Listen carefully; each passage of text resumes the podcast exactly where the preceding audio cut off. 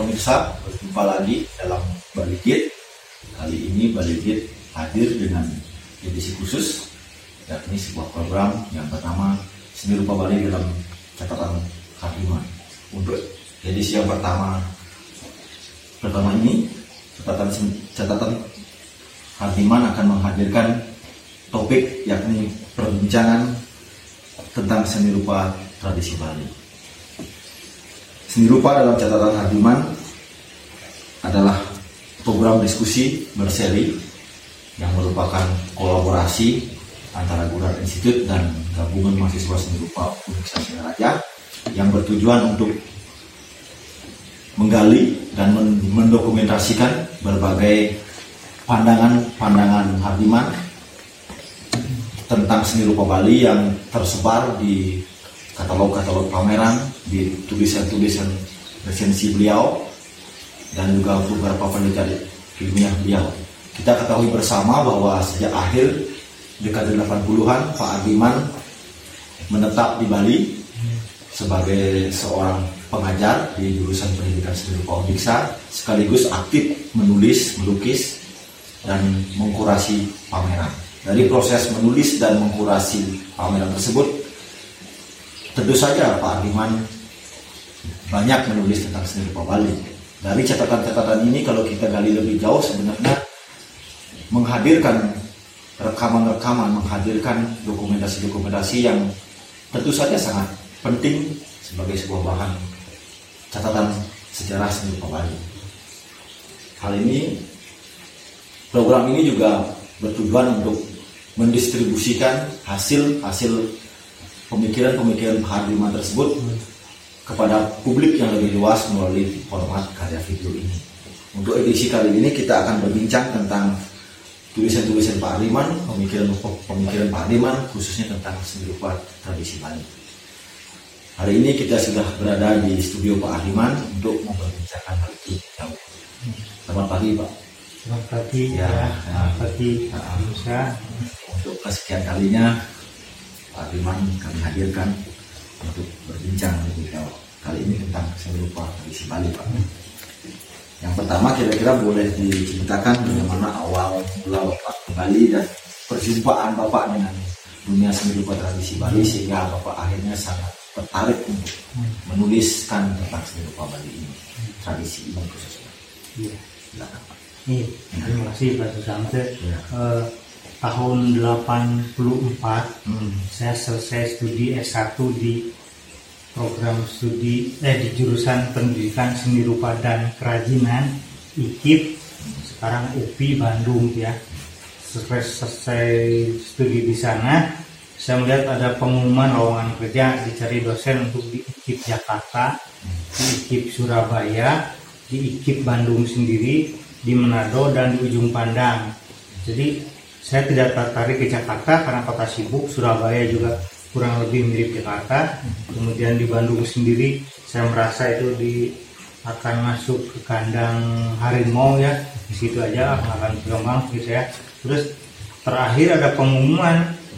Dapat kabar dari Pak Musa dan dipasang di papan pengumuman dicari dosen untuk di FKIP Universitas Udayana yang sekarang menjadi Undiksa dicari lima orang dosen calon dosen. Nah, saya berapa hari kemudian berangkat ke sini ke Singaraja e, melamar jadi dosen di sini kemudian itu. Tapi saya tertarik ke Bali tidak memilih tempat lain karena waktu kuliah sejarah seni Indonesia oleh dosen saya Pak Wiyoso Suputro Pak Wiyoso Yudo Suputro e, beliau mempresentasikan seni Bali antara lain tuh melalui slide-slide film diputar di kelas. Uh, saya kaget ya sebegitu indahnya lukisan-lukisan tradisional Bali. Kemudian alam Bali lingkungan seniman studio seniman kampung-kampung itu dengan dengan slide-slide film itu saya kagum itu wah seperti ini alamnya seperti aneh seperti di mana itu.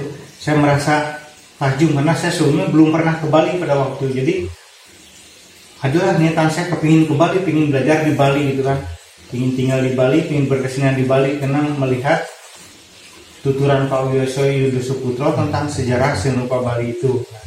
Kemudian saya berangkatlah ke Bali, melamar di sini. hmm, Astung Karir diterima bareng dengan Pak Musa, Pak Wayan Setiadharma, Bu Dede dan Pak Jajang Suryana gitu kan. Tapi tahun pertama yang bisa diterima cuma dua orang, saya sama Pak Musa dulu terus tahun berikutnya dua tahun tiga tahun berikutnya baru Pak Jajang sama Pak Agus. Jadi saya tertarik Bali itu karena di tuturan presentasi mata kuliah sejarah seni rupa Indonesia dari dosen saya Pak Yoso Putro. Ketika di Bandung juga saya masih kuliah baru tingkat satu itu suatu hari pergi ke toko buku untuk beli alat-alat lukis alat-alat menggambar ya tinta Cina kemudian kuaspit dan lain-lain itu untuk tugas mata kuliah. Di toko buku itu di alun-alun Bandung di toko peralatan gambar itu ya ada buku seni rupa beberapa. Salah satunya adalah seni lukis Bali tiga generasi. Saya lihat tuh uh kagum saya itu udah lukisan tradisional Bali sampai patung cokot dan lain-lain ya. Tapi buku itu sangat mahal. Untuk ukuran saya mahasiswa semester satu. Ini sangat mahal karena sebulan untuk hidup cukup waktu itu sepuluh seribu rupiah rasanya gitu ya. Tapi harga buku itu berapa puluh ribu itu. Jadi untuk berapa bulan hidup itu jadi saya nabung tiap bulan menyisihkan uang dari uang belanja saya uang makan saya disisihkan. Tiap bulan sekian bulan kemudian nyampelah uang tabungan saya seharga buku itu. Hmm. dibeli. Buku pertama yang saya beli itulah buku seni lukis Bali tiga generasi jadi buku pertama yang saya beli kalau sekarang saya sudah punya puluhan ratusan buku tapi saya ingat buku pertama itu seni lukis Bali dalam tiga generasi sampai saya ke Bali buku itu dibawa juga ke sini lihat kan teman-teman ternyata itu jadi buku penting ya yang ditulis oleh JM Sidarta. Sidarta di penerbit Kompas Gramedia gitu kan itu. Nah itu jadi tertarik saya terhadap tradisi Bali ada dua penyebabnya. Pertama adalah kuliah sejarah seni Indonesia dari Pak Wiyoso ketika membahas tentang seni Bali dan dari buku seni lukis Bali tiga generasi tadi. Itu dua yang memotivasi saya memotivasi memotivasi saya untuk belajar mempelajari seni lukis tradisi Bali gitu kan. Nah setelah di sini saya melihat ke sana kemari bagaimana pelukis tradisi sangat menawan bagi saya di situ tertarikan saya awal tertarikan saya pada seni lukis tradisi Bali gitu ya. Ya, menarik sekali melihat bagaimana Pak Har kemudian tertarik dengan uh, Pak Bali ya. Tapi um, seperti jadi Bapak ceritakan di awal-awal uh, bagaimana Bapak akhirnya sampai di Bali.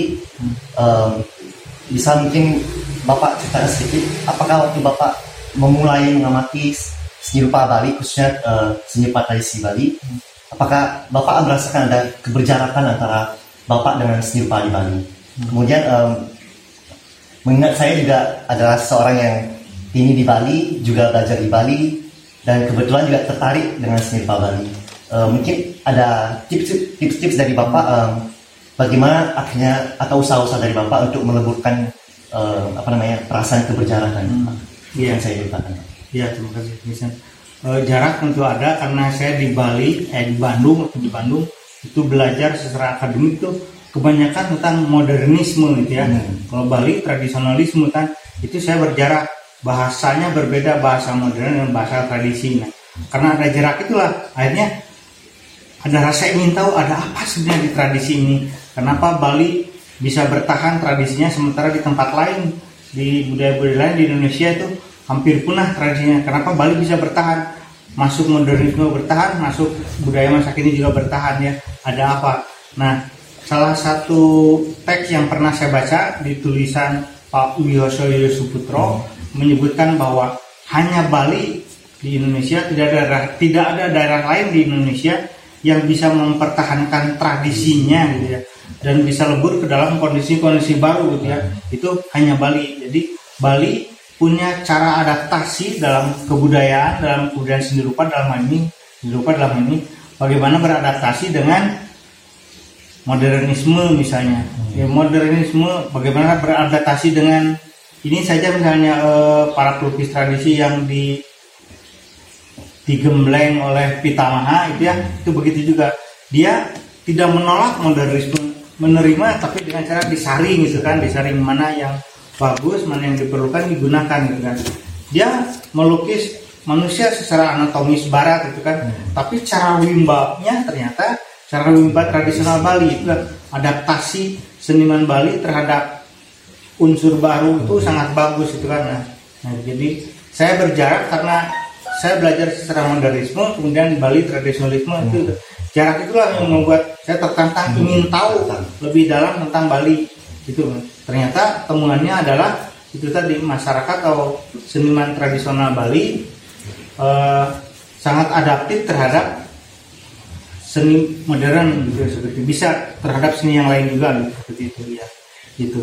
Bagaimana cara menghapus jarak itu? Karena rasa ingin tahu tadi itu. Ya pelajari saja pelajari saja akhirnya dekat dengan seni rupa tradisi seperti itu gitu kurang lebih gitu. Ya, dalam tulisan-tulisan bapak juga setelah saya baca dan, dan tersebar di berbagai media baik katalog pameran baik itu catatan-catatan resensi bapak dan kebetulan juga sudah menjadi beberapa buah buku di dalam sekian banyak tulisan bapak terutama tentang tradisi itu eh, ada satu statement bapak yang menarik eh, yang saya lihat di situ ya bagaimana bapak sebenarnya me- menilai bahwa kalau seandainya si rupa tradisi Bali ini dituliskan dengan cara modernis gitu dengan cara pendekatan ataupun persobedah yang hanya bersandar pada pada seni rupa modern itu bisa menjadi terjadi satu kekeliruan gitu. Nah, kemudian dari pendapat tersebut Bapak juga seperti mengajukan satu bentuk alternatif pembacaan kemudian bahwa seni, seni lukis tradisi Bali ini sebaiknya dibaca tidak hanya bersandar dengan teori-teori modernisme tapi dengan kosa rupa tradisi Bali itu sendiri. Nah, ini ini menarik ingin saya gali lebih jauh dan eh, mengenai ba- bagaimana tentang kosa rupa tradisi itu, Pak. Hmm. Nah, Iya, terima kasih Pak. Eh, ya, selama ini yang saya tahu ya saya baca hasil penelitian orang lain atau tulisan orang lain tentang seni rupa tradisi itu didekati dengan estetika modernisme. Tentu saja nggak akan kebaca ya. Mencari center of interest dalam lukisan tradisional Bali nggak akan ada gitu kan, karena dalam tradisi Bali tidak ada center of interest. Semua semua ruang gambar itu penting tidak ada yang terpenting titiknya di mana nggak ada semua penting semua tersebar gitu. mencari perspektif dalam pengertian titik lenyap dalam eh, tradisi Bali tidak ada karena perspektif di Bali adalah perspektif tumpukan atau perspektif eh, tutupan yang menutup yang jauh tertutup oleh yang dekat gitu. atau yang jauh berada di atas yang dekat ada di bawah. Perspektifnya itu kalau dengan teori modernisme itu nggak akan kebaca gitu karena itu kelirunya jadi itu. Maka seharusnya tradisi Bali didekati dengan estetika tradisi Bali juga gitu ya. Dalam penelitian saya terakhir untuk disertasi bagaimana misalnya garis bagaimana bidang bagaimana nada dan lain-lain ruang itu dihadirkan satu bab dalam penelitian saya itu membahas tentang estetika tradisi membaca seni lukis tradisi. Barulah terasa manfaatnya. Misalnya ada api-apian misalnya ada gerakan yang berlapis. Itu kalau secara modern mungkin dianggap itu semacam dasar nirmana saja dan mengisi ruang saja dekorasi saja. Ternyata tidak. Dalam tradisi Bali itu di- dianggap sebagai makna pernyataan dari semangat dari sesuatu yang apa ber, bergejolak dan lain-lain seperti itu ya gitu. Jadi mestinya memang kita punya estetika tradisi tapi sayangnya ini belum tertuliskan Oh. dengan baik baru terpecah-pecah dalam sejumlah tulisan pendek-pendek saja gitu ya. Di kemudian hari harus ada yang mencatatkan estetika tradisi Bali itu harus ada yang mencatatkan itu. tentang itu. Iya, Ya. itu. Em, saya menyambung pertanyaan dari dari Pak Sante tentang Iya. tentang kosa rupa Bali yang Hmm. dalam tulisan Bapak eh, banyak ditulis oleh eh, Pak Hadiman sendiri. Nah di dalam tulisan Bapak tentang kosa rupa Bali itu em, ada istilah-istilah yang Bapak pakai Hmm. seperti jale dan idiolek. Hmm. Yang setahu saya itu kan em, teori bahasa bahasa punya kan. Em, nah bagaimana em, penjelasan Bapak tentang eh, istilah tadi itu dan kira-kira jenis-jenis karya seperti apa yang yang punya yang bisa menjelaskan dialek dan idiolek tadi? Oh iya, makasih ya. Ya. Eh, dialek dan idiolek itu adalah istilah atau teori dari bahasa linguistik yang jadi saya pinjam saja untuk mengatakan kosarupa. Kosarupa juga itu saya curi dari kosakata. Kalau dalam bahasa kan ada kosakata, kata ini maknanya begini, kata ini maknanya itu kosakata. Ya saya kalau dalam seni rupa juga ada, ada kosanya apa namanya? Saya beri nama aja sebagai kosakata gitu kan. Dialek dan ideolek itu pertama saya menulis kata ideolek dan dialek juga peminjaman dari linguistik gitu kan ya. Eh, saya pertama tulis ideolek di Kompas dalam satu artikel ada satu kata yang disebut ada ideoleknya sendiri saya bilang. Itu Kompas Nah. kemudian malamnya ditelepon oleh editor Kompas ini anda seenaknya aja pakai istilah katanya ideolek apa itu? Kita punya bahasa. Ya kita pinjam seni rupa wah nggak bisa begitu harus diberi penjelasan karena di seni rupa ini asing. Jadi saya harus menjelaskan beri tanda kurung jelaskan dalam satu dua kalimat aja. Ya saya tambahi saya kirim lagi. Terus dimuat di kompas. Jadi rasanya saya pertama yang menggunakan istilah ideolek ya. Karena sebelumnya oleh kompas itu dianggap istilah asing tidak dikenal gitu kan. Berarti saya menduga tidak ada orang lain yang menggunakan itu. Nah sebulan kemudian saya menulis lagi sebuah essay di kompas dikirim lagi memuat juga ada kata ideolek di dalam artikel itu. Nah terus saya beri penjelasan yang sama. Dimuat juga oleh Kompas tapi penjelasannya dicoret tidak dimuat. Karena itu sudah tidak asing lagi Oh, sudah ada sudah. perkenalkan katanya bulan lalu. Ya sebutlah kalau gitu sebenarnya. Jadi bukan istilah asing lagi tapi sudah menjadi istilah seni rupa juga. Jadi kata ideolek dan dialek itu diambil dari istilah linguistik. Dalam linguistik kita kenalkan ada dialek misalnya dalam bahasa dialek buleleng berbeda dengan dialek gianyar jadi itu adalah dialek itu secara harfiah ideolek adalah semacam dialek yang di mana tekanan-tekanan yang muncul bukan pada suatu kelompok atau kedaerahan tapi muncul dari kapasitas personal. Dalam semiotika, ideolek mempunyai pengertian lebih luas yaitu kode personal dan komunikasi yang dekat dengan gaya personal. Kode adalah konsep dasar, konsep mendasar dalam semiotika yaitu seperangkat aturan tentang pengkomunikasian tanda-tanda yang membuat sesuatu bisa suatu pesan bisa dikomunikasikan dari seseorang kepada orang lain. Dalam ungkapan seni, tanda-tanda itu adalah elemen-elemen ungkapan yang menghasilkan makna berdasarkan kode tekstual, kode kode tekstual dan kode interpretatif. Dalam ungkapan seni, spesifikasi ungkapan seperti seni rupa, seni musik, seni tari dan sebagainya menunjukkan kode tekstual. Melihatnya khusus pada seni rupa, elemen-elemen yang menghasilkan makna pada ungkapan seni rupa bisa dibaca, dibaca sebagai teks visual. Nah, jadi gini, dialek itu satu kesatuan gaya gaya gaya bahasa, gaya pengungkapan dan lain-lain yang bisa berdasarkan kedaerahan. Misalnya Gianyar dialek dialek bahasa Bali Gianyar berbeda dengan dialek bahasa Bali Singaraja. Nah, di Singaraja bilang cicing nani dan lain-lain tidak persoalan itu adalah keakraban. Tapi kalau itu diucapkan di lingkungan dianya bahaya itu berbahaya kasar itu kan itu makna. dialeknya berbeda. Nah itu dalam bahasa ya. Nah itu dialek berdasarkan kedaerahan. Ada juga dialek berdasarkan tingkatan sosial misalnya. Kaum bangsawan bahasanya berbeda dengan kaum rendahan atau apa nah, seperti itu ya. Eh, kita bicara dengan siapa itu ada dialeknya sendiri ya.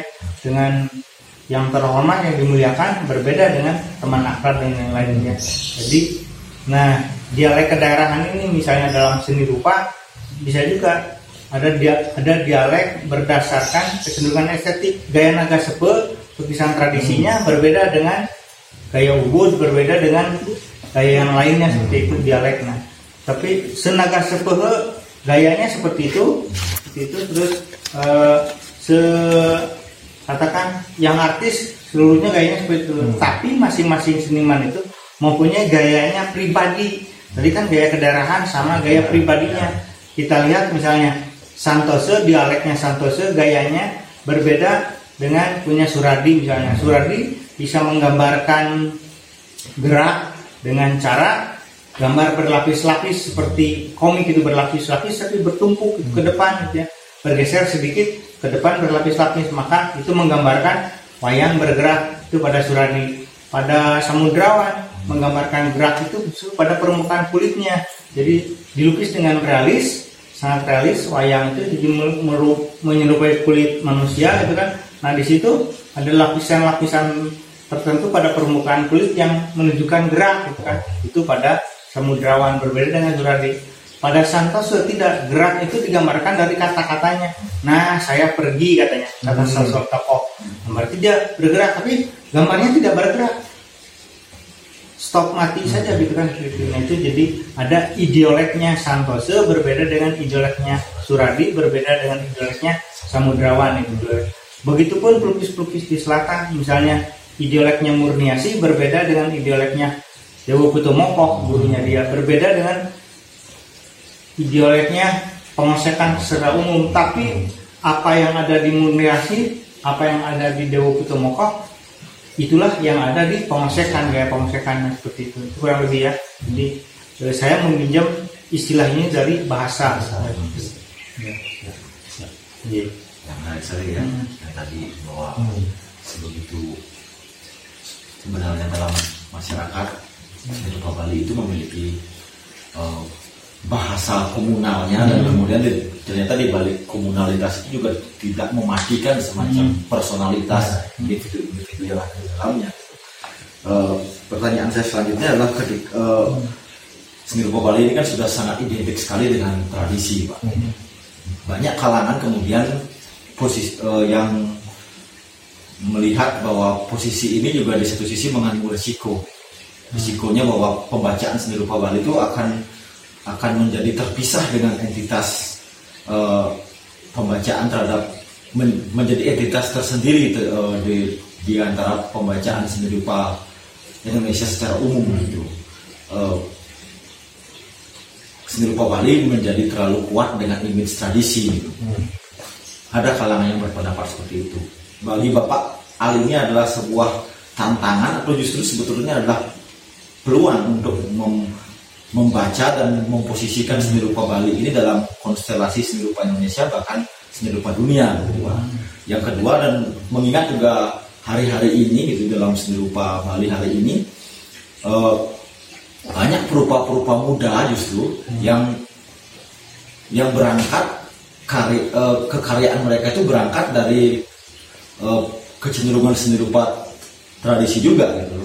Nah, bagaimana Bapak memandang hal ini dan apakah itu akan menjadi semacam cerminan terhadap perkembangan seni rupa kontemporer di Bali yang yang berangkat dari penggalian atas nilai-nilai tradisi itu, Pak? Hmm. Ya, kita tahu bahwa seni rupa itu kan intinya ada dua, bentuk dan isi gitu ya. Bentuk apa yang terlihat, isi apa yang terbaca kan. Nah, selama ini seni rupa modern di Indonesia itu kesulitannya adalah menghadirkan bentuk-bentuk yang mana yang Indonesia itu itu sulit gitu kan Eh, bentuk mana yang memperlihatkan keindonesiaan itu sulit. Pernah dicoba oleh beberapa seniman di Jogja yaitu bentuk-bentuk kedaerahan tradisi dekoratif dan lain-lain. Tapi itu ditolak oleh angkatan muda karena dianggap itu adalah bentuk yang stagnan yang tidak, tidak berkembang lagi. Maka ditolaklah yang diajukan oleh seniman-seniman dekoratif itu Eh, di Bali beruntung karena Bali punya bentuknya, punya bahasanya, punya tagnya sendiri gitu ya, yang berbeda dengan gugus di modernisme gitu. Kita di Bali punya bahasa, punya teks, punya bentuknya sendiri gitu kan. Jadi apa pun yang diungkapkan dengan bahasa Bali, bahasa seni Bali, dengan teks seni Bali kan secara isi sama saja.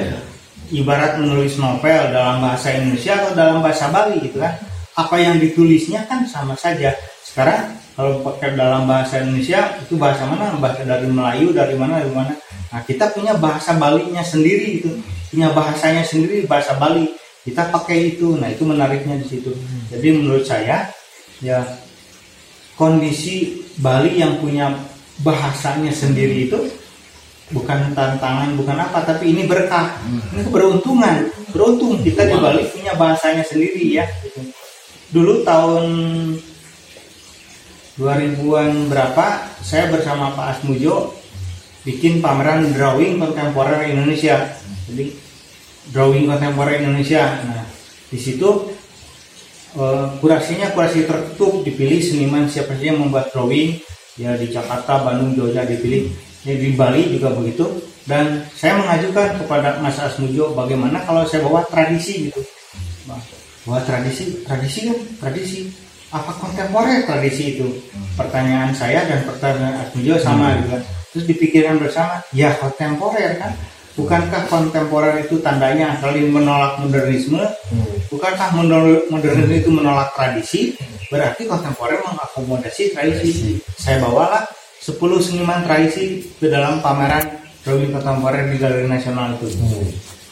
Di Jakarta disambut oh ini kontemporer seperti ini kalau dari Bali kontemporer. Di sini persoalannya persoalan kehidupan sekarang tapi bahasanya pakai bahasa tradisi. Persoalan persoalan feminisme tapi yang bahasanya bahasa Bali gitu kan bahasa rupa Bali. Persoalan persoalan ideologi tapi bahasanya bahasa tradisi. Ini menarik gitu kan Eh, ada 10 orang pelukis tradisi yang temanya bukan wayang Ramayana Mahabharata tapi kehidupan sehari-hari. Kehidupan sehari-hari. Nah yang heboh adalah teman-teman di Bali. Kenapa pelukis tradisi dipasukan ke kontemporer katanya? Nah mereka menyimpulkan bahwa kontemporer itu melampaui tradisi. Saya bilang kontemporer itu mengakomodasi tradisi. Tapi teman-teman pelukis tetap menolak. Tidak tidak terima itu. Saya kira dia tidak tidak mau terima pengertian bukan tidak mau menerima pengertian yang saya berikan tapi tidak menerima karena dia tidak diajak pameran. Kira-kira itu. Jadi akhirnya iri ke dalam ke seni tradisi itu. Nah itu. Nah sekarang angkatan muda sekarang sangat banyak menggunakan rupa tradisi itu sebagai bahasa untuk menyatakan sesuatu. Kita lihat misalnya Mahendra Yasa menggunakan rupa tradisi sangat tradisi banget. Tapi yang diucapkan yang dikatakan adalah perkembangan seni rupa barat modern gitu kan. Yang dikatakan adalah perkembangan manusia modern. Pada Citra Sasmita juga begitu pakai bahasa tradisi. Yang diceritakan adalah persoalan psikologis ibunya persoalan sosial ibunya neneknya seperti itu kan. Ini persoalan feminisme gitu kan yang diperjuangkan. Bahasanya pakai bahasa tradisi gitu pada Arsana pakai bahasa tradisi yang Arisana ya. Nyaman sana. yang dari sana pada tradisi tapi yang dikatakan yang dikatakannya adalah seni rupa tradisi itu sendiri jadi ya. jadi dia menggugah seni rupa tradisi melalui bahasa seni rupa tradisi. Nah sekarang zaman hari ini kontemporer maka sangat memungkinkan tradisi dipakai alat atau dipakai bahasa alat atau bahasa untuk menyatakan sesuatu. Menyatakan persoalan kontemporer menyatakan persoalan seni rupa itu sendiri dan lain-lain dalam satu penelitian yang sedang saya kerjakan ini saya beri judul transformasi rupa tradisi dalam seni rupa kontemporer gitu. Bagaimana rupa tradisi itu ditransformasikan ke dalam pernyataan seni rupa kontemporer. Dia digunakan sebagai alat atau sebagai bahasa untuk menyatakan satu persoalan sosial tertentu, untuk menyatakan satu problematika tertentu, atau dia sebagai alat, sebagai bahasa untuk menyatakan bahasa itu sendiri. Ya itu juga menarik pikir saya. Nah ini penelitiannya baru baru berjalan pada tahap awal, belum belum ketemu kesimpulan karena baru tahap awal. Saya berharap nanti akan memberi semacam eh, jawaban dari apa yang disampaikan Pak Susabto tadi. Jadi seni rupa tradisi ini adalah berkah, gitu ya, bukan tantangan, bukan apa berkah. Kita di Bali beruntung punya bahasanya sendiri gitu ya. Seni rupa itu kan bahasa, bahasa komunikasi. Nah kita sudah punya bahasanya sendiri. Nah, gunakanlah bahasa kita untuk menyatakan persoalan dunia hari ini dan seterusnya itu kurang lebih begitu ya. Iya. Ya, jadi se- sesungguhnya seni rupa tradisi ini menjadi eh, berkah dan memiliki semacam bisa menjadi semacam jalan untuk melihat bagaimana seni rupa Bali di masa depan. Gitu. ya. Berarti sebenarnya ada ada masa depan di sini kan. Iya. Eh, baik, eh, mungkin sekian dulu pertanyaan ngobrol-ngobrol kita Pak Har. Hmm. Eh, kurang lebih begitu tidak tidak terasa acara ngobrol-ngobrol kita ini sudah hampir setengah jam ya Pak ya Iya. eh, ngobrol-ngobrol ini Eh, kita akan kembali lagi nanti di edisi berikutnya dan masih dengan Pak Ardiman kita akan memper- memperbincangkan hal lain lagi selain tradisi karena masih banyak catatan-catatan Pak Ardiman tentang seni Bali ini. Eh, sebagai penutup Pak mungkin ada semacam closing statement Ya. atau Ya. pernyataan untuk tentang tradisi ini. Hmm. Seni rupa itu eh, ada dua bentuk. Karya seni rupa itu bentuk dan isi. Nah. Bentuk itu bahasa atau teks atau alat untuk mengucapkan apa yang ada dalam pikiran seniman. Yang diucapkan itu adalah isi misalnya. Gitu. Kita di Bali beruntung punya bahasanya sendiri sehingga kita bisa mengucapkan apa pun dengan bahasa rupa Bali. Bahasa rupa Bali itu selalu berarti bahasa rupa tradisi gitu kan gitu yang namanya bahasa rupa Bali itu adalah bahasa tradisi kita beruntung punya tradisi yang cukup kuat yang punya kosa rupanya sendiri Hmm. sangat banyak kosa rupa nah kita gunakan itu untuk mengatakan sesuatu tentang apa saja kehidupan kontemporer hari ini kehidupan sosial kehidupan politik ekonomi atau apa saja dengan bahasa rupa tradisi. Sementara teman-teman lain di luar Bali tidak punya bahasa itu, sehingga mereka tidak sekaya kita. Kita bisa menggunakan bahasa rupa modern, bisa juga menggunakan bahasa rupa tradisi. Maka teman-teman seniman di Bali bersyukurlah karena Anda semua mempunyai lebih dari dua bahasa ya bahasa tradisi, bahasa modern, bahasa kontemporer dan lain-lain. Sehingga kita punya alat yang kaya untuk mengatakan sesuatu. Kalau kita tidak punya bahasa, tidak punya alat, maka kita akan sulit mengatakan sesuatu tadi ya. Jadi beruntunglah kita di Bali dihidupkan di tengah-tengah rupa tradisi yang itu adalah bahasa yang sangat menarik buat kita gunakan. Terima kasih Tuhan. Ya. Sekian para pemirsa kita sudah menyimak tadi berbincang-bincang kita dengan Pak Dirman tentang tradisi dan bagaimana ada optimisme terhadap tradisi itu ke depan sebagai sebuah bahasa yang yang yang otentik yang bisa menyuarakan apa saja. Dan dan itu adalah berkah bagi kita di Bali karena karena adanya kemelimpahan itu. Jadi mungkin kita perlu lebih peka kita perlu peduli terhadap apa yang ada di sekitar kita dan mencoba memahaminya dengan konteks kita sekarang. Sekian dan terima kasih sampai jumpa pada edisi berikutnya